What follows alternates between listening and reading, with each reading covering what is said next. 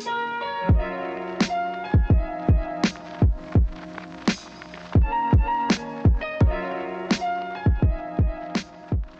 everyone, and welcome to The Outside Story, a podcast on TV, film, and media from an outside perspective. I am your co host, Jessica, and with me today I have Jonathan and Larry. And today we will be reviewing the, I guess, TV series called Yappie, which is on YouTube. But first, we're going to start off with a new segment on our podcast, and it's called Sibling Wars. And Jonathan, can you explain what exactly is Sibling Wars? So, um, Sibling Wars essentially kind of came out of what you all don't see in all the planning and production of this is we argue a lot. I don't. Eh, I wouldn't say a we lot. bicker. But we, Yeah, we Yeah. have differing opinions on many matters. uh, whenever we're trying to decide what to review or what to watch next, um, like there's just all these things that like we should do this, we should do this, we should do this, and it all comes out of like you know our own love and passion and obsession for certain things and certain bands and certain music and certain media and all that stuff. And so, Sibling War is an opportunity for us to not only share the things that we love, but also for the other two siblings to roast and toast some of the things that we love and adore.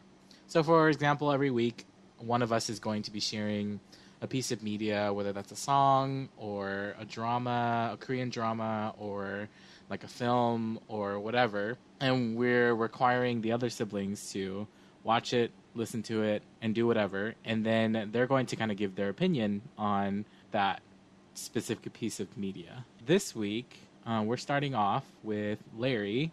Larry's going to give me and Jessica, he's giving us a music video to watch. And so we've watched this music video and now we're just going to talk about it. But Larry, do you want to talk about the music video that you had sent to us? sure. So it is a K-pop music video by the group Everglow.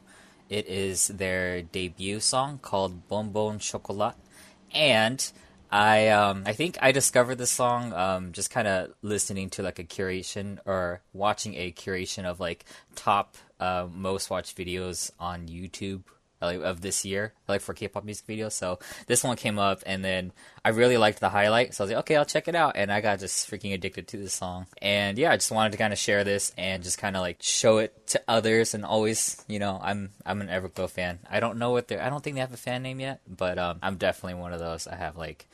I don't know, Jonathan, if you remember, but I had like posters and Polaroid photos of them on my room. I yeah, so remember. yeah, I yeah I like this group a lot. So yeah, so this was their debut song. So what would you guys think? Jonathan, do you want to go first? Okay. Or I can go first. It Well- doesn't matter. it doesn't matter. um, yeah. Are we roasting first or are we toasting first? double roast, double toast, whatever. okay. So, um, I used to listen to K-pop a lot, Uh, and I wouldn't say a lot. I mean, I used to, you know, have my fair share of K-pop, and I really respect the people who, you know, go to K-pop and all that stuff. And I'm prefacing all this because I don't want to seem disrespectful to about what I'm going to say. You're a hater. You're hating already. yeah, he's he's a hater already. uh, don't kill me, Everglow fans. Um, yeah, I just think you know the song's fine. Like, um, I just, I just feel like um, it's not really that special. The music video itself doesn't really tell us anything or say anything. It's just them dancing, you know? Like there's no story behind it, which I like I remember back in the day when like K-pop music videos were like all super story based and I loved those days. Um they just they just don't I mean, okay, nowadays there are some K-pop artists who tell stories in their music videos, but for the majority they do not. So you're telling me I'm basic? Yeah, it's a little basic. I'm Um, basic. Okay, okay.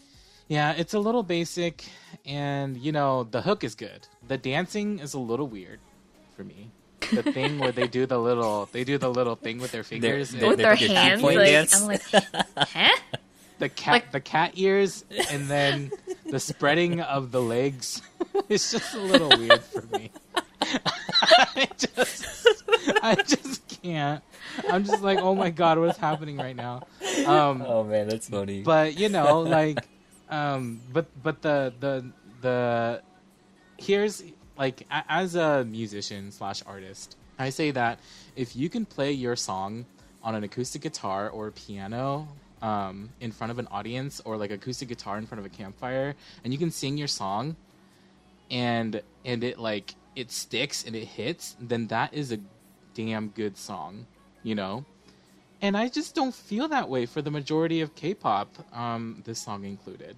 I just feel like you know if you play the song on an acoustic guitar, than in front of someone or in front of like you know in front of your friends, you guys are just sitting around singing. It's just not gonna stick, and that's just me. You know, that's just my opinion. And I, I, I don't doubt that somebody could probably do a really good acoustic cover of this song. I, I bet they could. Um, but the thing is, it's just so overly produced, so overly like dependent on the bass drop, you know, and it's just a little too much for me. That's just me. But I, like I can I can appreciate the hook, and I could appreciate you know like the the talent and the hard work that they put in, and and the choreography. I could appreciate all that. But the music video again doesn't really do much. There's no story. Uh, It's just a bunch of like lights and camera work and like they're sitting on a car and I was like, "Oh my gosh, these hit all the tropes of like a, how to make a Korean music video, you know?" um and so yeah, it's just yeah. It's like, you know, have you guys seen that meme where like if you flip on the inside of a um of like a shredder, then like you can film a um a Korean music video or something? Oh, Have really? seen that? yeah, I'll have to show it to you guys. If you flip like a, um, you know those metal shredders that you use to shred carrots and stuff. Yeah. You know what I'm talking Yeah. about? Oh, yeah, yeah, yeah, yeah. I flip thought you that meant like inside out. I thought you meant like a Seen it. paper shredder for some No, reason. not- I not was a like, paper shredder. Yeah, I was thinking of paper shredder no, too, no, but no. but yeah, yeah. Like a Okay, shredder that makes you, more like, shred carrots on. Yeah, you flip it on on its side and you shine a light through it. Yeah. It looks like a Korean like Korean music video, like K-pop music video. That's Um, funny. and that's Funny. exactly what I was feeling as I was watching this Yeah. video. So That's there you go. Oh, There's my there's my roast slash toast. okay. Jessica? Okay. That was my- a double my- roast. Is it? Hey, I felt- toasted a little bit. That felt like a double roast. I toasted a little bit. Okay. Um, my turn, I guess. Um, I pretty much agree with Jonathan. Sorry, Larry. Um, I, I, the hook is catchy, but the interesting thing is that I'm surprised they didn't have like closed captioning. Most Korean like K or K-pop bands like they do have like closed captioning. I mean, for people who are lazy and don't want to go look up lyrics like me. I mean, I'll I'll look up lyrics, but anyways, um, yeah, it was the hook was catchy. The dancing for that chorus part was weird. I was like, I don't get it. Like, what is this song even about? Like, what does I was the- a little like, weirded out. yeah, like the hand a little movements. weird out. Like, what does it have to do with the title song, like Bon Bon Chocolat? I'm like, huh? Like, I don't get it. So, I mean, maybe if I looked it up, looked up the lyrics, maybe I would like get it more. I'll have to like re like go look at the lyrics and then watch it again. But um, I guess a toast. Visually, it was pretty. I mean, they're really pretty, and like Jonathan said, like I respect like the K-pop industry because like they're also hardworking and they train for years to do this stuff to like debut. So like props to them. But yeah, like the song just it probably won't go on my playlist. I'm just like, oh, it was okay. and yeah, like similar to Jonathan, like I I like music with like a story, and I I like videos with this like help tell the story of the song. That's that's just my preference. But yeah, there you go. Y'all have so high expectations. Yeah. Bring them. We'll roast I mean, them. don't get me wrong. There, I mean, there are times where like it's nice to to just listen to a song, and it's just a song. Like it's a fun song. Like don't get me wrong. Like I love, I still love songs like that. But yeah, just for this one in particular, I was just like, yeah, it's okay. Like I've I've heard better like K-pop songs, and you guys know like I'm not the big. I'm like really picky about um, the girl groups that I listen to just like for this very reason is like just because like oh they're just pretty and like they can dance but i'm like but i want more than just pretty and you know just yeah i just want more there you go Okay, cool. Okay. All right, it's it's funny because like the choreographer for this song is pretty popular. Um, she's like a really big choreographer at One Million Dance Studio, okay uh, which is a really popular dance Oh studio. in yeah, South Uh, I've- Actually- I've seen them. Follow them. I've Yeah, seen their follow stuff. them on YouTube. Yeah, yeah, yeah. Yeah, So their choreography is from one of the choreographers from that studio. So Oh, I just thought it was really funny. Yeah, you know, I'm fine with the majority of the choreography. I just don't like the the cat ears and the spreading of the legs. That's a little a little weird. A little weird to me. I don't know what's happening. Okay. All right. So I have a challenge for you two. Okay, I'm gonna post a picture of the group of, of all the members, and if you can pick my bias, I'm gonna give a double toast on your on the next sibling war segment for you guys. I have to give you guys a double toast. Hmm. Okay i pick Okay. yiren Yi- yiren is that how you say her name that's your mm-hmm. bias I think Jonathan? your bias is Mia. Okay. so Jessica got it right. yes How did you even guess Yiren? Like of all of all of them, you guessed the right one. I I was like I looked at her and I was like, oh, that's it, that's her. I was like, this is Larry's type. I know Larry's type. Oh my god. you're you're lucky because like originally my bias was Onda, but it, it changed to Yiren as I kept watching the music video. I was Oh like, oh, oh, oh it changes, it changes. yes. Okay, Yes. all right, Jess. So for your sibling war segment, I will give you a double toast, no matter what it is. Okay. okay. All right. All right. Cool. All right. So Don't that's pretty much it for. Don't forget. I just oh said yeah. don't oh, forget. oh yeah. I, I won't forget. Don't worry. Okay. yeah. Yeah. So that's pretty much it for sibling wars. We're just trying to have a little fun, just sharing our interests and stuff. Mm-hmm. So and Jessica is lucky because I had to give her a double toast for her next segment. Yeah. All right. And check out the song if you're interested. Oh yeah, yeah. Check out check out what we watched and see if you agree with us or disagree. Let us know. Okay. Thank you guys for joining us on Sibling Wars. And now we're gonna get to our review of Yappie. So in Yappie, we get to meet Andrew, who is a 29 year old Chinese American, and who, for most of his life, he really never questioned his place or his purpose. And and then he goes on a date with a younger girl, and she calls him out as a Yappie, which is a young professional, a young Asian American professional who wants to just be safe and comfortable where he is in life. And he's kind of like the picture of a model minority who receives the or who achieves the American dream. And in the series uh, due to his like realization of being called out as a yappie he discovers the effects of his life of just being like invisible. And then he decides that he wants to do something about it just going straight into uh, your thoughts what did you guys think about yappie first impressions go Jess, how did you actually? Uh, I I know it's a Wong Fu. I mean, every, we all Wong everyone, Fu. We all know Wong Fu. Everyone Yeah. kind of knows Wong Fu. if you don't know if you're who wong fu is then you've been living under a rock Shame on you. Dishonor. Dishonor. If you're Asian and you don't know who Wong Fu is, you better go check them out on YouTube right now. Um, but yeah, Jess, I I know they're Wong Fu. That's most likely how you heard about it. But it's like, Yeah. yeah. How did is that how you heard about it? Because they were just Wong Fu creating their own um, series. Yeah, I mean, like I've been following Wong Fu for like a long time. I mean, I haven't watched every series or little sh- like skits or shorts that they've done, but um, once I saw the trailer for this, I was like, oh my gosh, this looks so good, and um, I just it just felt really like relevant to the things that are like happening in today's society. So that's how I heard about it. Yeah, I've always heard. Uh, I've always like seen it around, but I never really got into it because it's just like, oh, it's Wong Fu. Um, and for some reason, I was thinking, you know, I know Wong Fu does good stuff, um, but for some reason, I don't know, why it just didn't cross my mind to watch it. But I'm really glad, Jess, we're doing this today because I really liked Yappie. Yay! Y- Yappie was. I didn't know what to expect watching it. I don't Yeah. know. Maybe I should have expected more because it's Wong Fu, right? But um, but yeah, like wow, Yappie was really really good. Um, as you said, very relatable. Um, and it was released last year, and they probably took a couple months to like edit it. So what they probably were producing this back in 2017, and it's still relevant. You know what I mean? Yeah. Um, and yeah, I I just really liked it how they covered like all the different facets, all the different things that us Asian Americans just kind of go through, just everyday life, everyday society. Just because you just don't really see that very often at all, anywhere.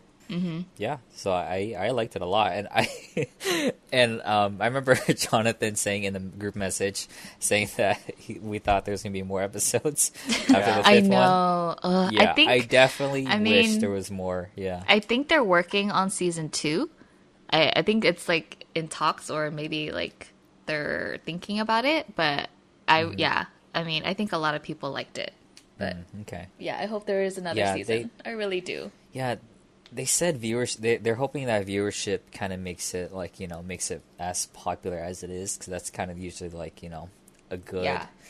goal or milestone I guess to hit. And I was looking at it, like, it's only a million. I'm like, oh, it's only a million. I a million's not, a million's a lot, but it's not. I personally don't think a million's enough. Like for this, you know what I mean? Right. Like how many people are in subtle Asian traits? You know what I'm talking about? Yeah. Everybody just needs to give a dollar. Yeah, everyone just needs to give a dollar. Everyone just needs to watch it once, and Right. it, will hit like three million. You know what I mean? Right. So, yeah, I don't know. I, I but overall, I, I I liked it a lot. So Yay, I'm glad you did.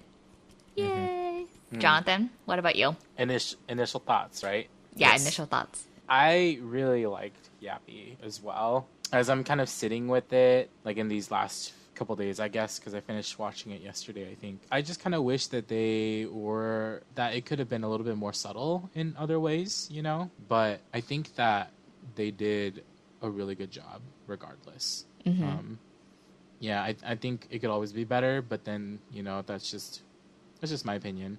I Yeah. I just kind of wish it wasn't so like hit the nail on the head Mhm. um, with like all that stuff. But then I also understand like the importance of like calling out kind of like racial awakening, I guess you know, Yeah. for for Asian Americans and the Yeah. importance of that. And so Yeah. yeah, I I get it, I appreciate it, and I think it's really good work that that Wong Fu is doing with uh, Yeah. with Yappie.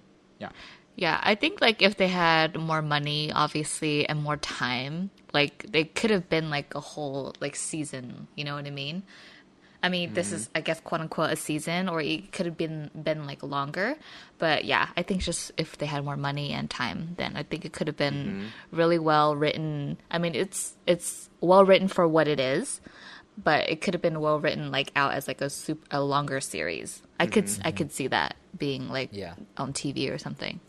yeah, Netflix. Why are you sleeping on this? Wake up! I know Netflix. I Give mean, them money now. I mean, I think they they did approach like like big like networks like that, but I think it, they got turned down a lot too.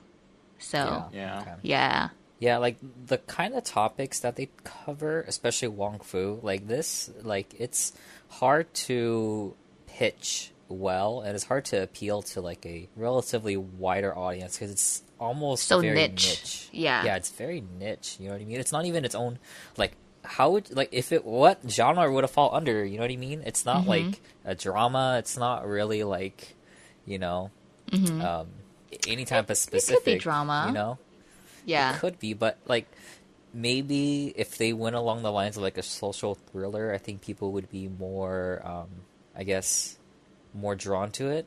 yeah, Um, because uh, as as Jonathan said, it's kind of like on the nose on it, you know. Like Mm-hmm. it's it's very like imagine like telling a story, but like instead of like telling a story through like a character arc or through a plot or whatever, it just kind of go tells you straight up what the moral of the theme or what the moral of the story was. You know what I mean? Mm-hmm. That's Yeah. what Yappie feels like. Yeah.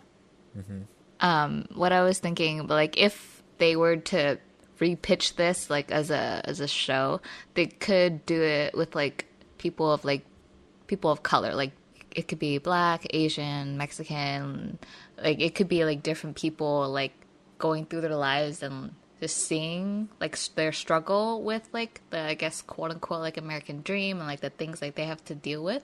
That could be i think a cool story. So that way like people will be able to like relate it be or they can relate to it if that makes sense mm-hmm. Yeah, yeah, for sure. Yeah. And I think it definitely has the potential too, because it's not just um, specifically Asian Americans that are trying to be like you know achieve that American dream kind of lifestyle, but it's just Yeah. like you know everyone else is too, you know. So Yeah. yeah. Okay. So, would you guys consider yourself a yappie? a young Asian American professional who wants to be safe and comfortable. But it's like it's so weird because it's like what what's the opposite then? Like, are you want to live like a dangerous on the edge kind of life? You know what I mean?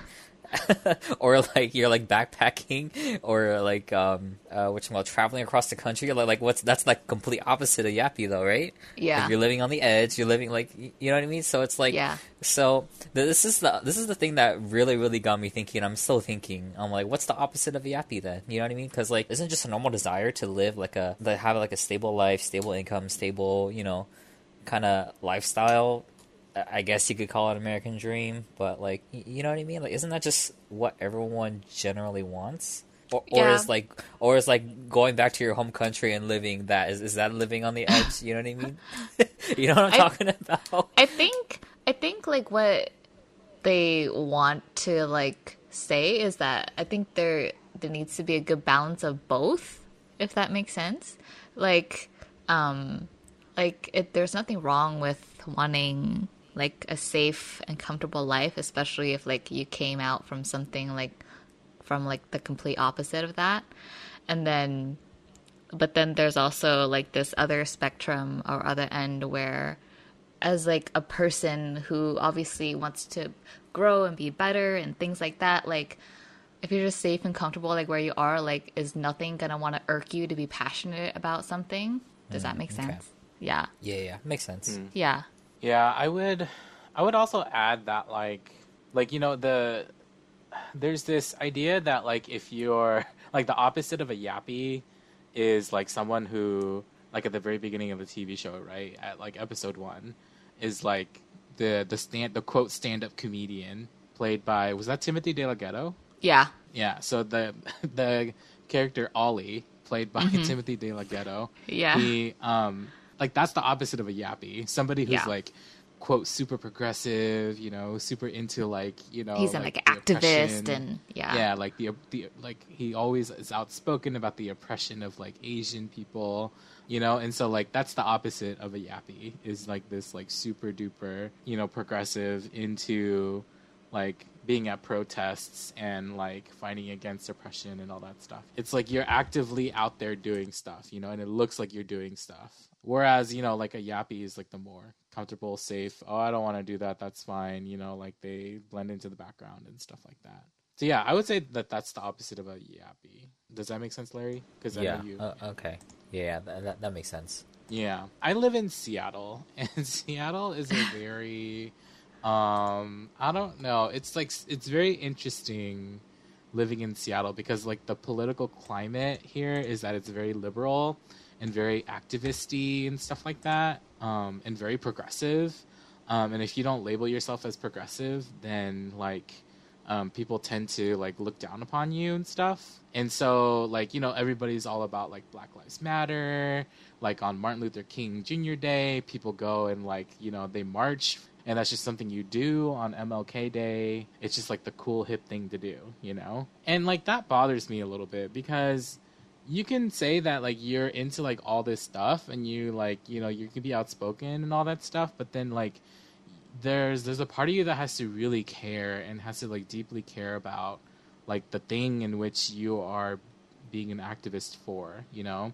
In this case it's asian american kind of the idea of asian americans being oppressed and um, and the and racism in america essentially. And if you are just not educated about the stuff, then like you need to do your work, and that's kind of what Andrew's doing in in the in the TV show. He's doing a lot of like self internal work of like looking like okay why does this matter? Why doesn't it matter? You know like why does race matter? Why does it matter that the girlfriend that the girl that i'm dating is you know half black? Like like why does that matter? And what is what happens when people look at us you know? Um i always have like people tell me like oh yeah like um like we're asian like people don't people don't see our race or whatever, you know, or like our our race doesn't really matter, like or like we're not people of color and stuff like that. But I don't think that's true. Like when when I go out to the store, especially in Seattle, because Seattle's really white, at least the part of town that I live in, when I go to the store, people automatically notice that I'm Asian. Like that's the first thing they notice about me. There's already like a like a judgment put on me.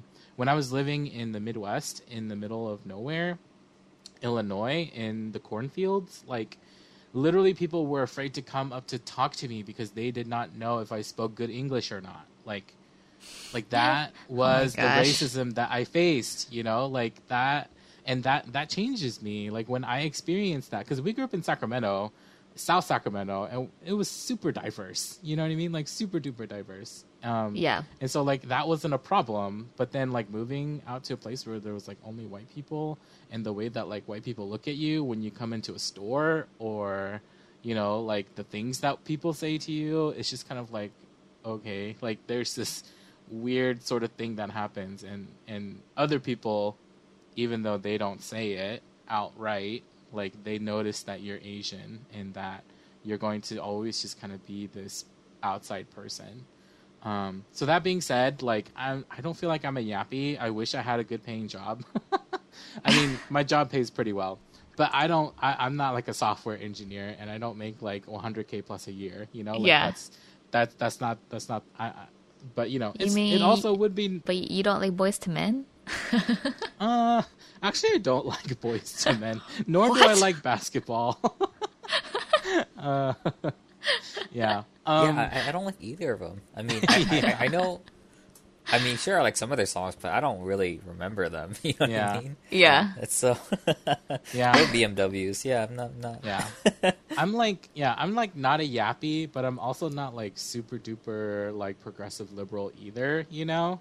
Yeah. Um, I'm just who I am. And, and I, I've come to do a lot of internal work with like my race and the way that race is in America. And so like, I'm, I would, I would say I'm pretty aware of what happens when like my body encounters a space or a place and the way in which other people like see that interaction happen. Like I'm Yeah. very much aware of that. I'm in the middle, I guess, always in the middle.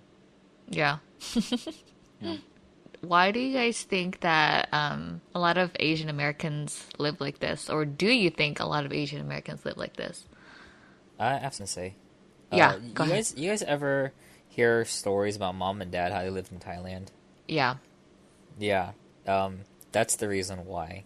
Yeah. Pretty much. Yeah. Um, because you know they want like a different life, a more I don't know, quote unquote successful life Mm-hmm. compared to the kind of life that they had to live back in you know uh, Mhm. Laos and Thailand. Mhm. Um, and so that's why a lot of Asian Americans, when they kind of immigrate, or a lot of Asians, when they immigrate from their home country to here, um, they have this goal or this, you know, this mindset because, you know, they want their kids to be uh, successful and live off of them. You know what I mean? um, s- I'm just kidding about the last part, but kind of not really. But Yeah. um, but but yeah, like it's just like just even hearing it, just even like thinking about it now, you know, um, because right now, you know, our our aunts, our aunt from Thailand is from is home, and you know, like her her life is totally different from how she, um, from how she's you know here with us. You know what I mean? Like staying with us now Yeah. is different from how she would be staying at home back in Thailand. It's completely different, you know.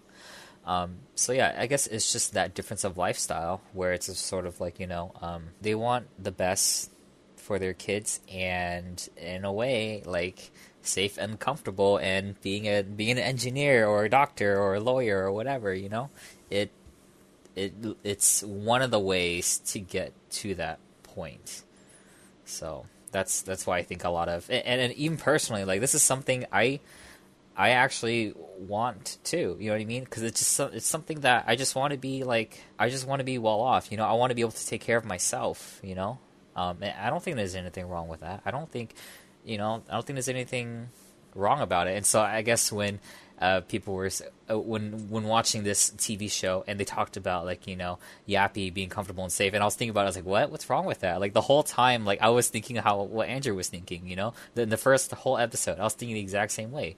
Like I had no idea what like what's wrong with it? And then you know, as as the episodes went on, they kind of explained a little bit, um, and so yeah, Hmm. Nah, that, that's what I think. Yeah, I I think I don't think that there's anything inherently wrong with trying to you know be somebody who takes care of yourself and and is is well off and someone who can like you know like like you don't need to be financially dependent upon anybody else but you could be like an independent person. I think like i don't think there's anything inherently wrong with that. But if you insert that into america and you insert that into the history of america like there are so many things wrong with it in my opinion. Like because it almost seems as if like the american dream is a lie. Because the american dream is this idea that like you can you know work your way up from the bottom um, and get to this place where you're like super successful and stuff like that. But if you look at like how long asian americans have been here in the united states and you look at like the number the like the top number of like CEOs in in the entire US and the and then the amount of um, and the the number of rich people and stuff like that in the US you'd be surprised to see how the statistics don't match up like like there are not I don't even know if there are any Asian American CEOs in the top 100 companies in the US, you know? I just don't think there are. There might be. I'm not sure. Don't quote me. But the, the, the idea that I'm getting at is that like it's like we'll never we're never gonna get there. Like we will never ever get there. And and it's this idea that like Asian Americans are just always going to be pointed and looked at as if like we're other and that we're never going to be able to you know like to rise up to the ranks and stuff like that and i think that that's a problem and i think that that's that's what the american dream does to asian americans is that it makes us believe that like oh you know like once we made it as a lawyer or a doctor or a, or whatever everything's going to be fine. But really in this facade of like peace in this facade of like being comfortable like there's this thing in the background where like if i walk into a to a walmart in the middle of nowhere illinois in the middle of the night that people are going to follow me around and people are going to look at me weird and people are not going to want to talk to me. Like that exists. Hmm, okay. Yeah, no, that was really good. Um, when you were talking about um, Asian Americans just being like comfortable, just living their American dream, like in was it the first episode? I think the first episode where he like talks to his boss, and his boss was like, "Hey, like I know you wanted to like." find a position or like move up a Yeah. position you know and he's just like and then she's like oh but we don't have anything right now or something like that Yeah. and he's like, "Oh, okay, like that's fine." And it's just like, "What? Like how are you okay with that?" like Right. me, I'm just like, "No." Like like I feel like for like a lot of Asian Americans, like we're told to like, you know, work hard and, you know, and just like don't say anything and stuff like that and then like we'll get promoted, you know what I mean? But it's not mm, always the yeah. people who just sit quietly in the back that are going to like make it into like a higher position, you know what I mean?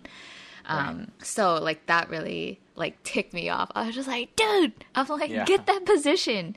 But um, I don't know. I feel like that that could be like something too. It's just like you know the stereotype of like Asians like being smart and being quiet and like not speaking up for ourselves and and like in some ways like growing up like it was true like for me like I didn't stand up for myself or like if people said something I'm just like okay whatever like I'll just ignore it because that's what we're like what's been like ingrained in us just like okay like if we don't do something like don't provoke it you know what I mean like don't poke the beehive and make it worse like I feel like that's like a, a lot of uh, Asian Americans like grew up that way.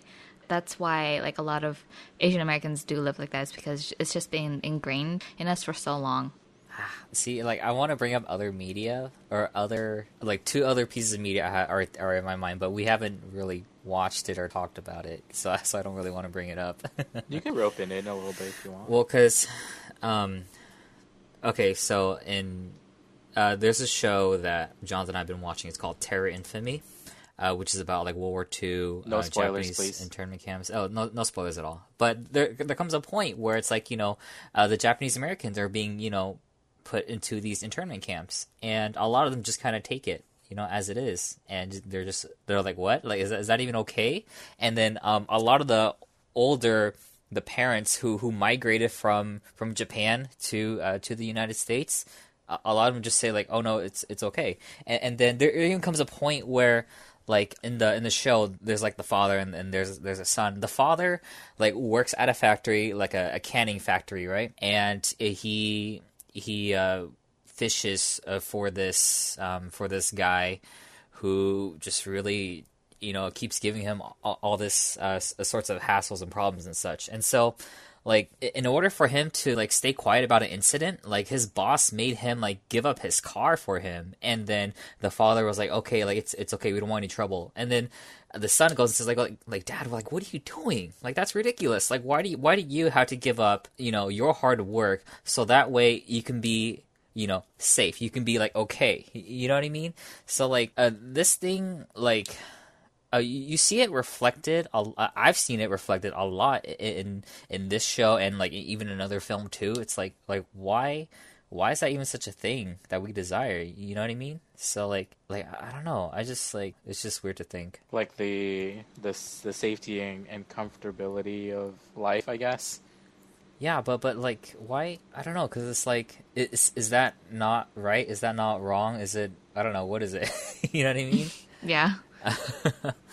because like even growing up, that was just sort of a thing too, and I just thought that you know I thought that was just okay. I don't know where I'm going with this, but I just I don't think it's so weird that this thing still continues. You know what I mean? It's like as we get older and as we get like okay and comfortable with it, are we just okay with it? Mm-hmm. You know what I mean? Or yeah. is it just like a like or is it always just gonna be like a new generation thing, right? Like you know, if if we have our own kids or if we have uh, you know kids or kids growing up, you know what I mean? Are they going to say the same thing that we're saying now? Mm. You know, when we get I older, but we say oh, the exact, exact opposite. You know what I'm talking about? It's like yeah. it's like what does that even look like? You know, because yeah. all, all, all yeah. I've seen it are just examples of it, and who knows? Like like maybe our parents said the exact same thing we did when they were growing up. You know what I mean to the, to our grandparents. You know, like I don't know. Like I, I can't imagine that. our parents were progressive, but no, just like going off of what you said, Larry, about like it being a generational thing. Like I obviously I have kids. I have two kids, five year old and almost a three year old, and I I think it's important for us to be talking about this now so that like my kids don't have to to like go through this. It's like seriously, like how long has it been and we're still like you know, like fighting this.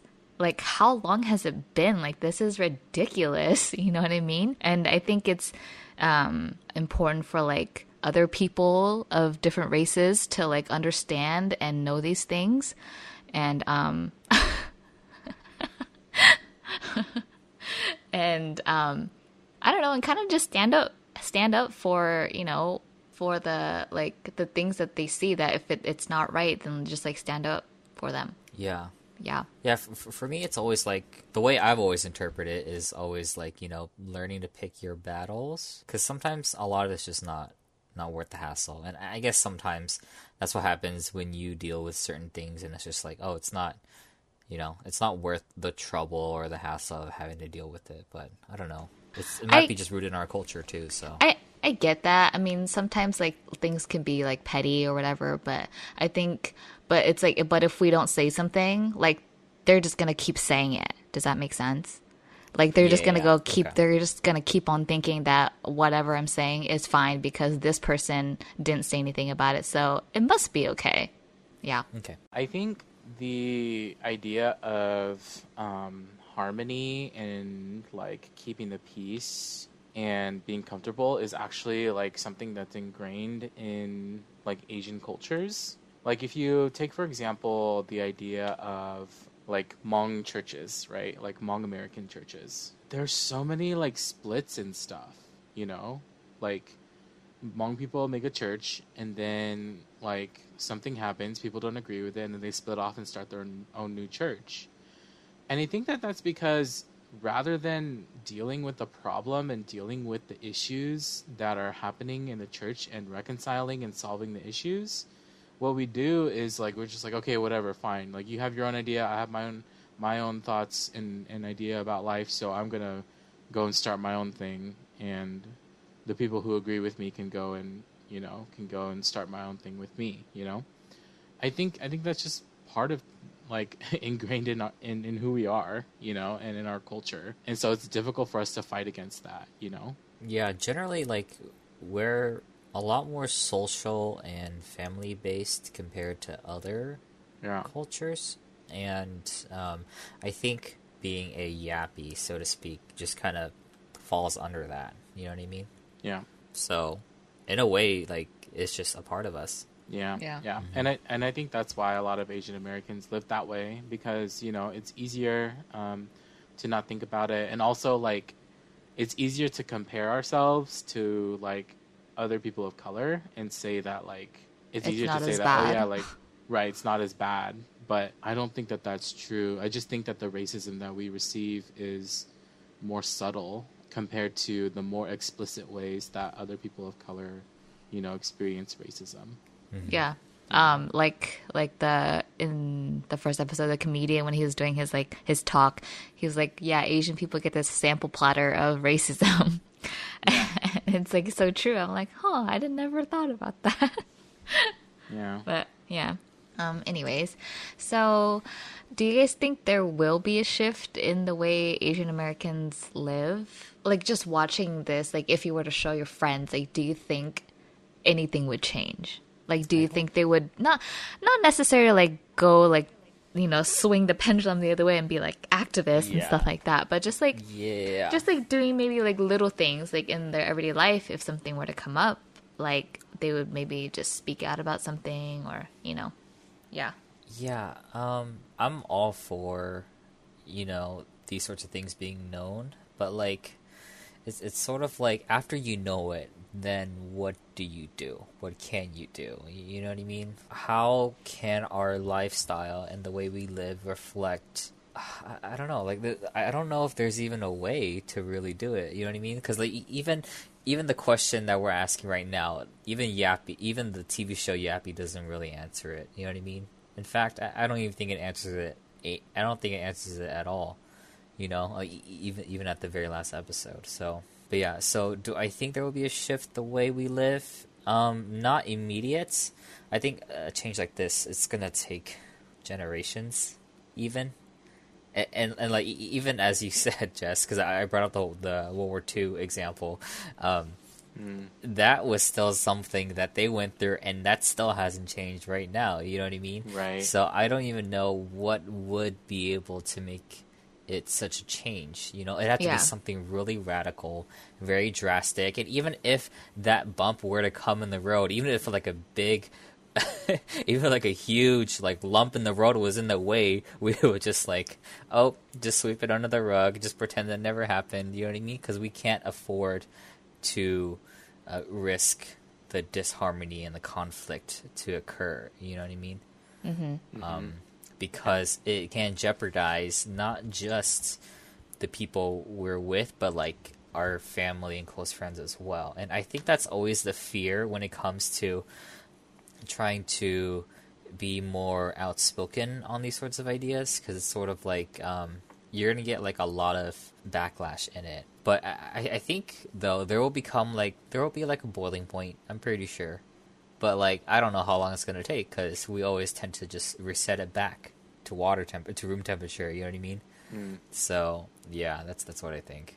Yeah, I I don't know how long it's going to take for Asian Americans to shift um, in their thinking and their philosophy. At the church that I work at, we do a lot of um, racial reconciliation work, and a big part of that group is Asian Americans. And like the hard thing about Asian Americans, I think, is like pushing Asian Americans to see that that there's a problem. You know, that's the big thing. A lot of Asian Americans, again, are just comfortable like sitting and not thinking about race and not thinking about like how their race impacts like their everyday like life you know for some asian americans they never have to think about it and for other asian americans they always have to think about it and so i think it just it's just going to take a while and um, there's always going to be people on both sides i don't think there's there's ever going to be like a full on like everybody's gonna feel this way, you know?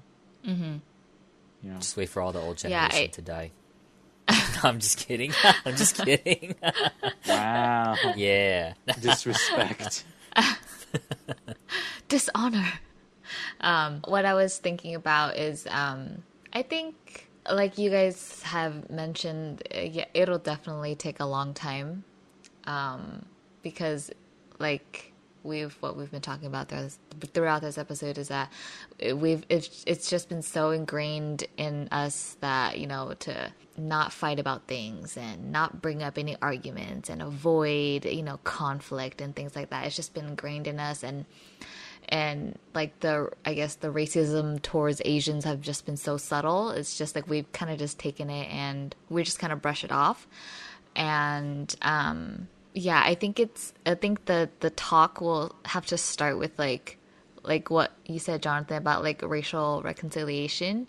I think that our, like our country is going through like this big thing like I can like feel it if that makes sense you can just feel like the tension that you know our country is like going through and just like the things that that's happening. And um, i have a friend who who's really big on um, racial uh, reconciliation and she's been like doing this amazing job of, of just like doing her research and reading and you know just asking the hard questions. And it's been pretty cool and amazing to see her like on this journey. Like we've talked a little bit about this and um, hold on let me let me see if i can find this question that she asked me. Well because i watched um, have you guys heard that documentary called white privilege on netflix? Mm-mm. it's with it's with No, chelsea handler. She's a comedian and you can already tell what it's about.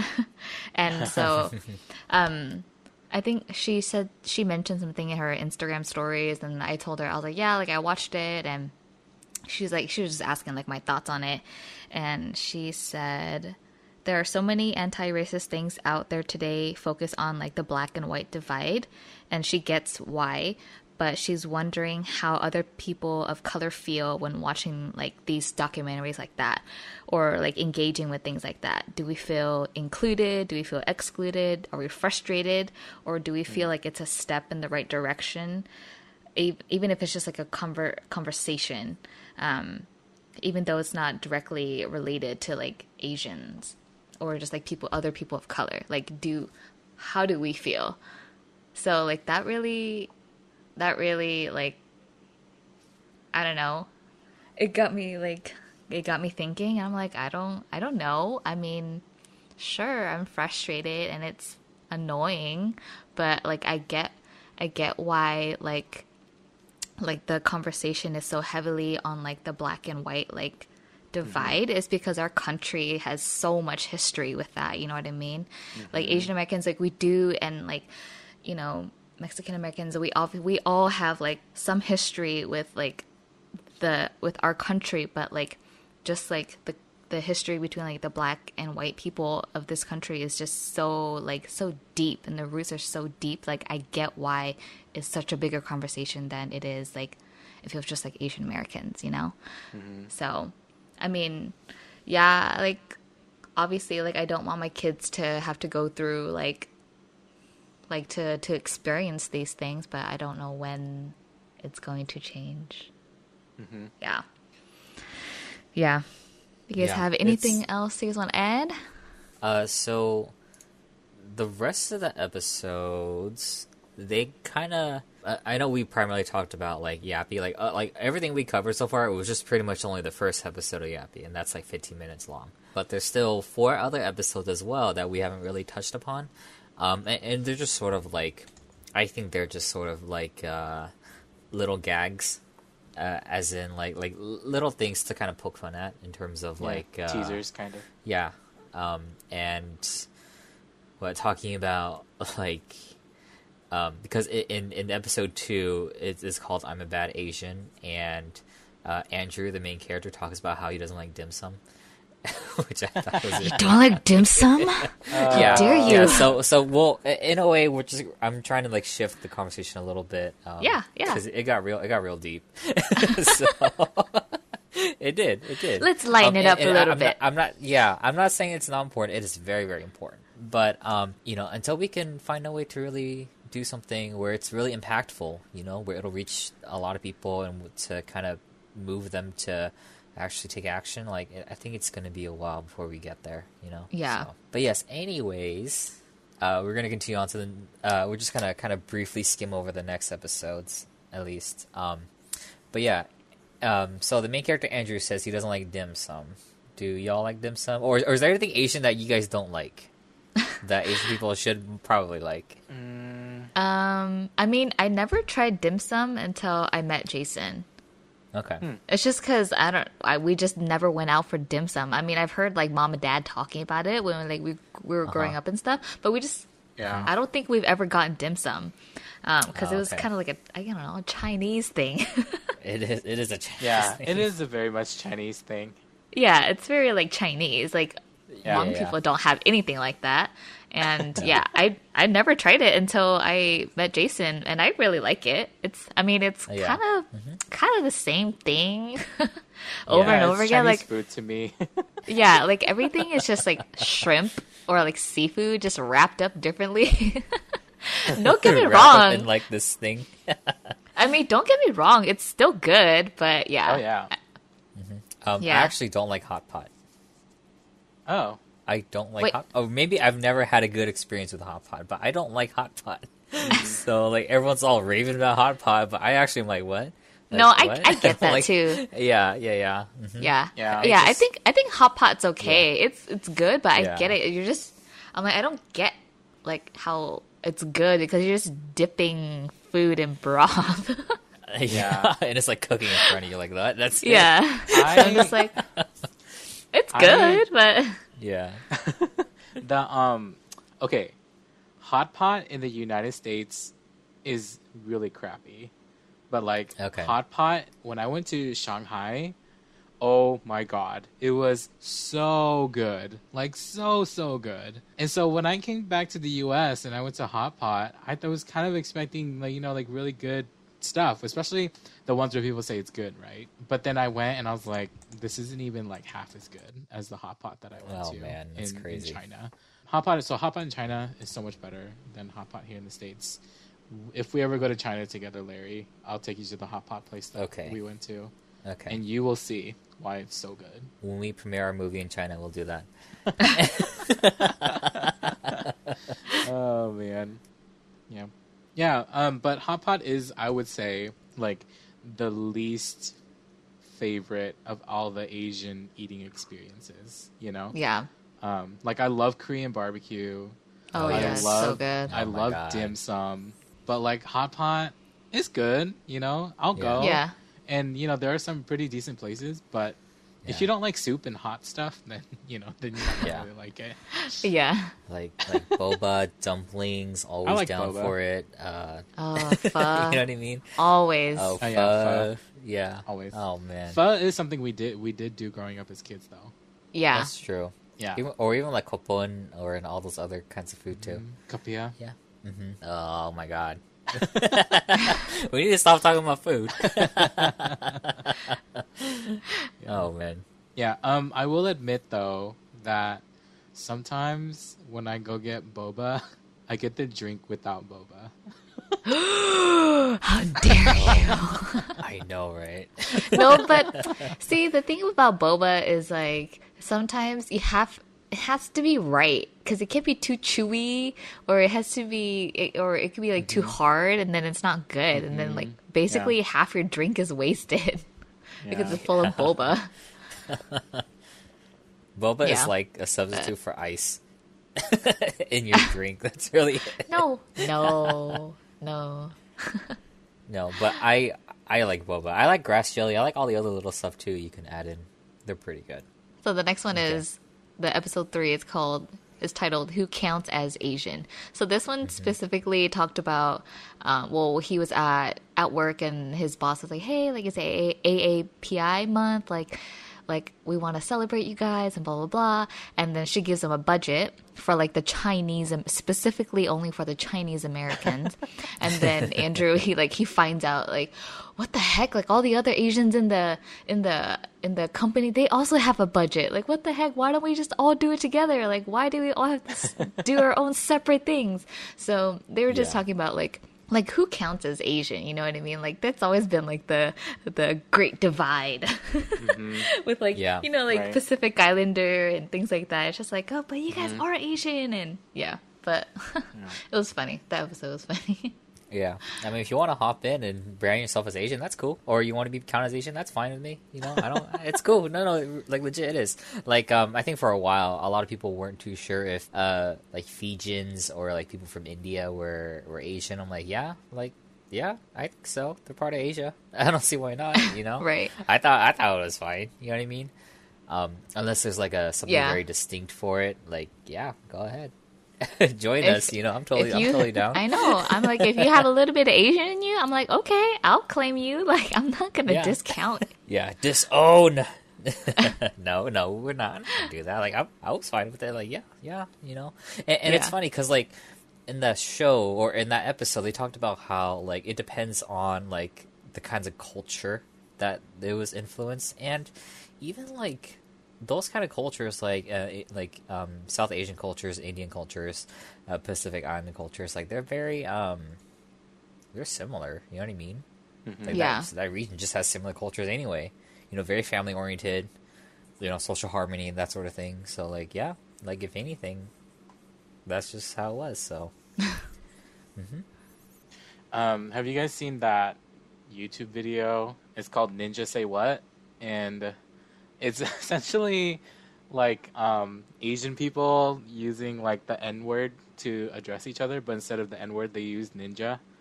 Um, they're like they're like they're like this ninja, you know, or like they say stuff, "What's up, ninja?" You know, um, and so like um, at the end of the video, they have this uh, Indian dude come up, and they're like, and the Indian guy is like, "What's up, ninjas?" And they all look at each other. and they're like, "Uh, do Oh, we that's allow him to horrible. say it or not?" It's so funny. But yeah, Oh, have you guys not seen it before? no. No, I've never seen Um, that. I'll post it so you guys can see it. The, the YouTube video is That's- called Ninja Say funny. What. Okay. Yeah, it's pretty funny. Okay, uh, so the next episode is episode four, which is ca- uh, titled "Why Is Interracial Dating So Complicated?" So in this episode, we see Andrew. He starts to begin a relationship with Kalina, who is a dance instructor, and uh, in the previous episodes, his Andrew's cousin. He starts. He's in high school. He starts to go to dance classes because it's kind of like expected of Asians in high school now to be able to know how to dance. So Andrew starts a relationship with Kalina, who is half black, half Japanese, and and then he, once he tells his friends that he's dating someone who's like who's half and half, they're like, "What? Like what the heck?" Like you know, just like being really like interested in in knowing like why he would date someone mm-hmm. that's just not like com- like full Asian, I guess, quote unquote. Yeah. I, I thought this Yeah. episode was interesting because they started talking a little more about like relationships in general, like dating relationships when it comes to being Asian. It was kind of poking fun at how um, one of the other characters, uh, Jessica, I believe. yeah, his sister. Yeah, Yeah. Jessica. Yeah, yeah, yeah. They they were at a bar, right? And Jessica was with like another friend of hers, and then uh, they started talking about like you know why did why why are Asian men, you know why are Asian men so into like uh, non Asian girls or something like that, um, and all these other things. And then um, yeah, I don't know. I just thought it was really funny how they're just kind of pointing things out. Yeah, it's like Asian women have been like fetishized for like so long, like Mm-hmm. Yeah. by, you know, obviously movie and media and like obviously like the porn industry. Um, Yeah. but but then it's like, what about like Asian men? Like, how come Mm-hmm. they're just you know stereotyped as like the weak and like the nerdy and like the not like masculine and you know things like that like Mm-hmm. so i'm just like ah, it's so annoying because Yeah. f- like growing up like i i didn't like Asian men. Like it wasn't something that they just weren't on my radar. Ah, Even were though I too. yeah, like you were brainwashed Huh? too. I yeah, I feel no, like- seriously. I feel like you you dated Asian men though. I did, which was funny. No, but then I They're not on your radar, but you did. I know. I was like, uh, you dated only Asian dudes though. I know it's it's funny because but I but growing up like I always wanted to date a white guy. We- I don't know why. Ah, like okay. it was The just truth like comes out. no, Jason knows that. but I always wanted to date a white guy, but I just like okay, I guess I can't date a white guy, so I just settled for Asian. You settle. You'll settle. I didn't settle for Jason. Okay, he's not. don't think that I about him. know, I know, we're messing with you. but yeah, but it also had to do with like um like Asian men being portrayed like in media, like they weren't portrayed as like handsome Right. or like the leading role or you know they were always the geeky nerdy best friend or something. You know what I mean? So I think Yeah, that's like kind of like yeah. I mean, don't even get me started on that movie, but You um, love that movie. I do. I love it, but it's also really bad. It's also really racist. it yeah, it's bad because it's racist. yeah. But um, yeah, I think it's just it's been ingrained. I'm like, okay, like, well, I guess the only leading leading male guy I want is a white guy because that's all I see on TV. Hmm. Yeah, Yeah. yeah, Yeah, and you know, like this idea that um this idea that like um men like Asian men are not desirable actually comes out of like a like a policy that the United States passed in like 1882. Yeah, I've heard- Exclusion I've heard about that. I've heard about that somewhere. essentially like Chinese men could not marry Like white women, right? yeah white women. And actually they were i don't think they were allowed to marry at all. Um, Okay. but then like but then chinese women could marry like white men. And so like that's what was happening. And so i think that you know there's just like this deep like historical root behind why asian american men are portrayed that way you know? It's just because there are all this like social stigmas that existed to make asian american men like non-desirable Not desirable. Yeah. yeah. And also like Asian American men tend to be portrayed as like a little bit more effeminate even in like Korean dramas and and like Asian in, in Asian TV like um Kore- like Asian American or Asian men are portrayed as like a little bit more feminine and a little bit more um like not as quote masculine, you know, as Mhm. the American white man is, you know? And so like it's okay to be smart and that is like something that's attractive, you know, for like for Asian men. Uh for for like Asian women, it's like, oh yeah, like they want a smart man, you know. Um Mhm. I think of like Legend of the White Snake, the Chinese drama that I just watched over the summer and the guy in there like not masculine at all, could not fight, could not do any of that stuff, but he was very smart.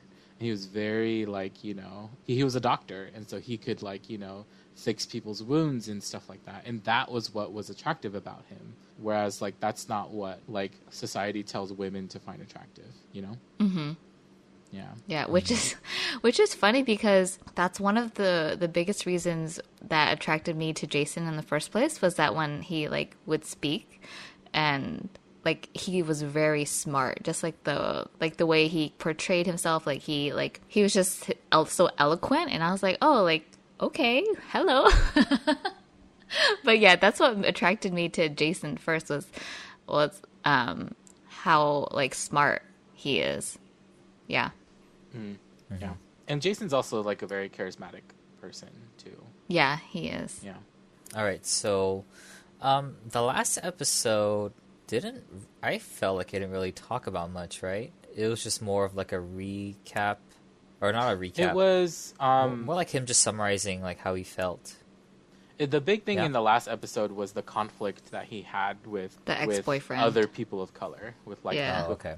in this episode is with black folks. And so yeah, it's just kind of like he wanted to meet Kalina's friends and so he went to a party with Kalina's friends and of course Kalina being half black, like she has a lot of black friends. Um, and so he was a little out of his element there um, because he had constantly in the past in the previous episodes like mentioned that he doesn't really hang out with anybody but Asian people, Mhm. um, and so like you know he was just kind of he felt out of place there, and then and then he was even confronted for being Asian um, at the party and like why is he there and stuff like that. Yeah. Yeah, that was his big conflict. I don't know if it was this episode or the last episode, but they were talking about like um, how because Andrew is uh, dating Kalina, she's like half black, half Japanese, and then they they brought out the movie Romeo Must Die, right? Oh yeah. but isn't it so weird? Okay, isn't it weird how a lot of a lot of uh, movies with like like with like an Asian role always has uh, always has like another minority role with them too, and and most like we have like Rush Hour, right? You have Jackie Chan, you know, who's Chinese. You have Chris Tucker, who's black. Like, what's up with the duos? Like, they were always putting like Asian people and black people like in the same like they star in the same roles. You know what I mean?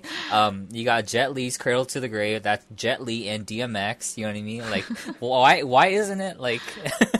Yeah. You know what I'm talking about? I think the only the only other the only other two movies I can think of where uh, Jet Li I think is with like a, with like Jason Statham like a white guy um, is the one and War. Like otherwise No. it's sort of like they're always no, with there's like Shanghai Noon.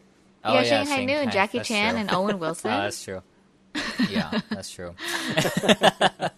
but I, I just thought it was funny because like because there's al- they're always pairing like Asian people and black people together. It's like, huh? That's Like, true. yeah, Just that's how- uh, like that's- Fast and that's how Furious. this Yeah, Fast and Furious. Oh, that's wait, yeah, that's they lost their token white guy in Fast and Furious. yeah, yeah. Oh, rest in peace, Paul Walker. yes. Yeah. I don't know. I just thought it was funny because they're always like putting like the minorities together in like a starring role, and that's how they not just managed to get only one audience, but two. You know what I mean? You Yeah. knocking out two demographics with that one movie. yeah. yeah, I just thought I don't know. That, that's just that's just really interesting how Hollywood thinks like you know Right. that's that's how they can get more people because like if you only have Asian people, you're only gonna get the Asian people. You only have uh, a, a black cast, you're only gonna get black people. But what if you get both? Yeah. You're gonna get Which both is people. dumb. Yeah. Which is I mean, super it- dumb to think about. It worked. If you think about too, it. It you worked. know, It worked. which is terrible. I know that's that's terrible to think of, but it worked. The the funny Oh, thing is like um when Crazy Rich Asians came out, obviously all Asian cast, like I was so surprised to see white people in the theater. I was like, "Oh my god." I was so confused. I was like, "I thought I was only going to see Asian people here." I was like, "Nope." I was like, "Okay." Like this is good though. I was like, "Well, now Yeah. like you know, like Hollywood knows like if you have like an all Asian cast like or just like an all, you know, specific it's just like one specific like race or ethnic group. Like Yeah. it can it can sell if it has a good story. Yeah. But Yeah. then again, you go off to like thinking of if a movie only has a certain kind of cast, like would everyone or would only that type of people would watch it? You know what I mean? Like Bollywood films, for example. Mm-hmm. Yeah, you know I get mean? it. Yeah, I get Um, that. I wouldn't necessarily run out to the theater to watch it, but if I know it's good, if I heard good things about it, I'll check it out. You know what I mean? I'm pretty open minded to most films. Uh, most films, not all films, um, but but yeah, I'm pretty open minded, so I'm always down. You know what I mean? Doesn't matter which country, which language they speak, as long as they have English subtitles, I'm good. You know. Yeah. Um, but in terms of like get, but in order, but in terms of like getting on my radar, like that's not what a lot of people are expecting at first. So that's why when Rush Hour, or Romeo Must Die, or you know uh, all those films stuff came out, like to get on people's radar, they had to have that that dual cast of minorities. You know, so. So thank you guys so much for tuning in with us as we reviewed Yappie, and now we will be talking about um, a few of the things that we are watching right now. Um, Jess, you can go ahead. Okay. Um, so I stopped. You and your Korean dramas. Oh my gosh. I there has only been two. Okay, there's only been two. So I stopped watching all of my shows, like my normal quote unquote, I guess, American shows, and um, I started watching my first first love on Netflix, and also Rookie Historian, which is also on Netflix, and they are. you also watched Love Alarm. Yeah, I did watch Love Alarm too. I like that one, but like I didn't love it. the girl was kind of annoying. Like the char- her character was really annoying. But yeah, um, but I really liked uh, my first first love and uh, Rookie Historian. But if you want to watch my first best love, it's it's a love story, obviously, about like two best friends who have just like they've been friends since they were young and like um, the guy has always just he's just been taking care of the girl basically and the premise is like her her mom has left and she's basically almost kind of like been abandoned. Um, they're in college so so she's like working and doing all these things just to like you know keep herself like afloat. And then finally like her house gets like seized and she has nowhere to go. So um, she moves in with her best friend but then um, her best friend, the guy, he also has these two other friends who end up kind of like in a similar situation where they like run away from home and they get kicked out. And so they all just like end up living together at his house. Like he wasn't expecting them, but they just came anyway. So it's kind of just like, it's the story of that. And it's just, it's a sweet story. Um, I really liked the first season. The second season was good, but it was just up till like the last episode, they just really rushed it, and I'm like, ah, I wish they didn't do that. Like, there's two seasons. Wow. Yeah, I'm surprised there was two seasons. I was like, oh, like every, or not every, but like the from the Korean dramas that I was looking at, that's only like maybe like one season. But yeah, it was it's good, and I hope they do another season. I don't know if they are. They haven't like announced it, but I know like Netflix is they're planning on like doing a lot more Korean dramas. So um, yeah. I'll, I'll, have to just wait and see if it come another season comes out.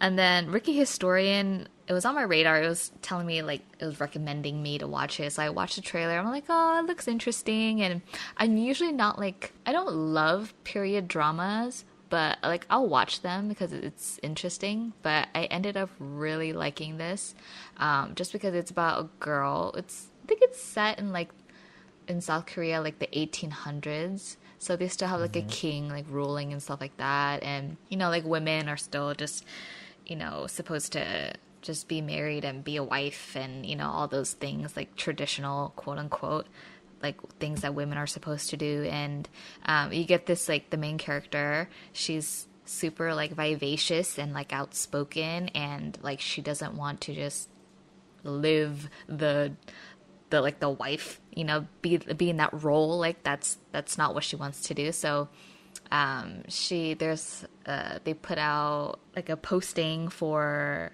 for like female historians because like I'm guessing back then they just had people following them around and you know writing history. So that's what she wanted to do and so that's she became one.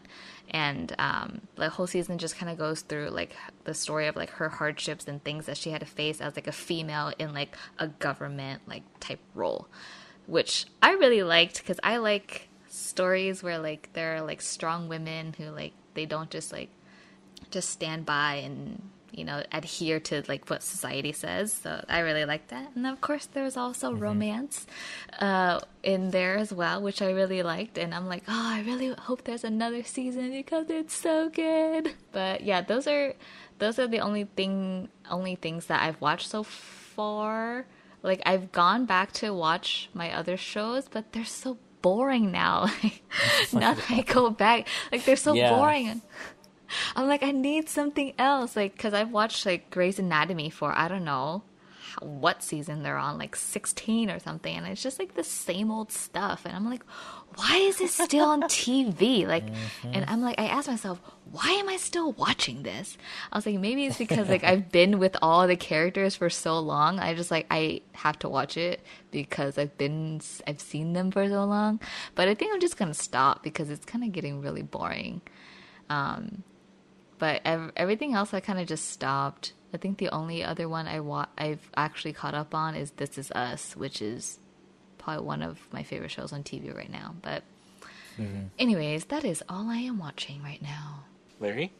Yeah, sure. So after our whole Halloween spiel from last month, um, I needed a break from horror stuff. So yep. I've been watching a lot more Korean dramas.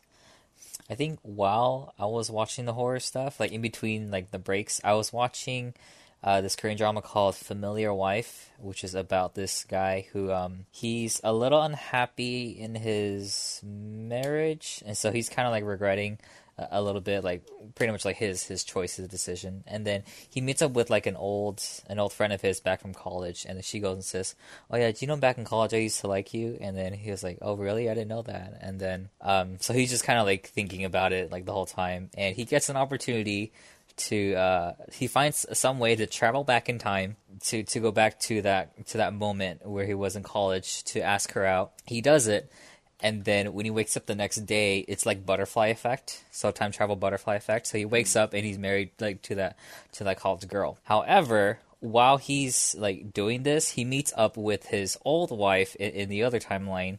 Um, like who sees her as like successful doing like her own thing um, but still kind of like finds himself drawn to her uh, for some reason you know and so um, so he, he tries to like balance out this this kind of relationship he has between the two of them um, so I, I finished that i really really liked it um, i liked it more than i thought than i thought i would have um, but yeah that one's pretty good and right now i'm watching this other korean drama called extraordinary you which is about this girl in high school, she um, she realizes she's like in a comic book world, like a webtoon uh, kind of world. So like uh, she thinks she's the main character. So she goes around, you know, um, thinking she's the center of attention and everything. But she realizes all her actions are designed to help the actual main character, the, the female main character, get get into a relationship with some other guy. And so she tries to like there's like a lot of fourth wall breaking rules here. So she tries to like break out of that role and tries to become a main character herself. Um, and that one should finish up like sometime next week. So I'm really looking forward to how it's gonna end. But yeah, otherwise like I've just been I've been trying to watch a lot of these Korean dramas because I want to do like some sort of reviews on them on YouTube because I don't think there's that many people who do stuff like that. And a lot of people just tend to like dramas, Korean dramas, just because they're have their favorite actors, actresses, which is cool.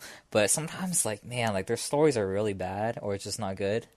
Um, like another Korean drama I'm trying to watch, but I can't because it's I just can't get past the supporting cast. Um, it's called Melting Me Softly, which is about this girl who freezes herself with like some other guy. They're only supposed to freeze for like 24 hours, but then some accident happens, they get frozen for 30 years or something. That um, sounds like um that movie with um Jennifer Lawrence and Chris Chris what's his name? Pratt. Uh yeah, Chris Pratt. The It one sounds we're like- on the ship, right? Yeah, it sounds like that. Yeah. I heard that was terrible. Oh, yeah. Yeah, don't yeah. watch it. Who knows? Maybe maybe they took the same premise. Um, but yeah, like melting me softly is pretty bad so far. Um, but I'm forcing myself to sit through it because apparently it's so highly rated, like 9.6 or something. I'm like, you know, I think people are just really, really fanatics about their actors and actresses, you know. So yeah, I don't know. Well, we'll see. I'll have to force myself to sit through it, but um, but yeah, that's pretty much what I've been doing, just watching all these dramas. And then also, Jonathan and I managed to catch the opening early release of Doctor Sleep, Mm-hmm. um, Mm-hmm. which is freaking amazing because we're we're we're flan boys. Uh, Doctor Sleep was so freaking good. Yeah, it was good. yeah, um, but yeah, that's pretty much it for me.